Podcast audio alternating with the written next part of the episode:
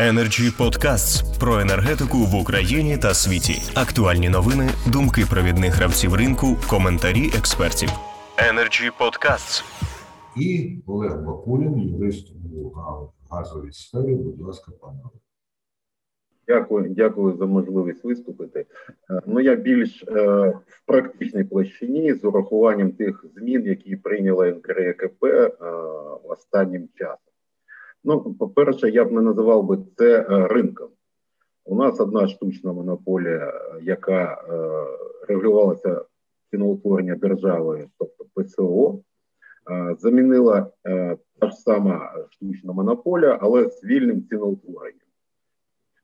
І я вважаю, що 742, про який мова йде, насправді ну, це така цукерка, яка не впливає жодним чином на подальші події, тому що колеги повідомили, що в договорі передбачено і для е, населення, е, для виробництва теплової енергії для населення, гарячої води і для інших категорій.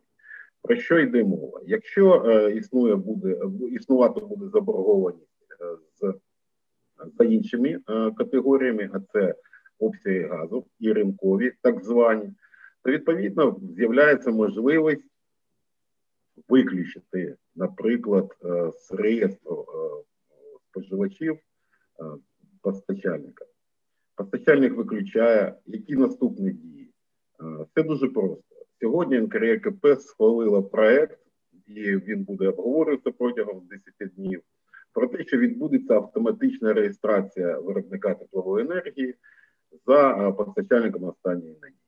Ну, хочу е, довідково повідомити, що на сьогодні це 11,59 з ПДВ ціна постачальника останньої надії. Energy Podcasts. Тому е, в цих умовах яке буде ціноутворення? Ну, скоріш за все, воно буде значно більше, ніж 7,42. І е, яким чином буде розраховуватися підприємство ТКЄ, ну це також невідомо. Е, на превеликий жаль, я повторюсь, що це е, не ринок, хоча і знову ж були прийняті постанови НКРКП, яка дозволяла видати діючим постачальникам письмовий дозвіл на зміну постачальника. Але на превеликий жаль, такий письмовий дозвіл може бути виданий, але за таких умов, е, на які жодний споживач, виробник теплової енергії не погодиться. А Який же виход? Ну, знову ж попередні спікери казали про це. Е, Ресурс Укргазвидобування. Насправді, перехід на біржу е, жодним чином не е, вплине на це.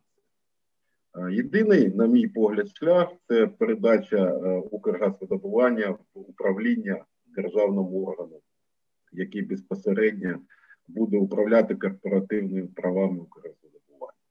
Ну, якщо дуже коротко, то, на мій погляд, сценарій е, дуже песимістичний е, щодо ціноутворення е, на цьому ринку. І на превеликий жаль, це не можна назвати ринком. Дякую. Дякую, дякую, пане Олег. Дуже коротко, і дуже об'ємно і глибинно. Energy Club. Пряма комунікація енергії.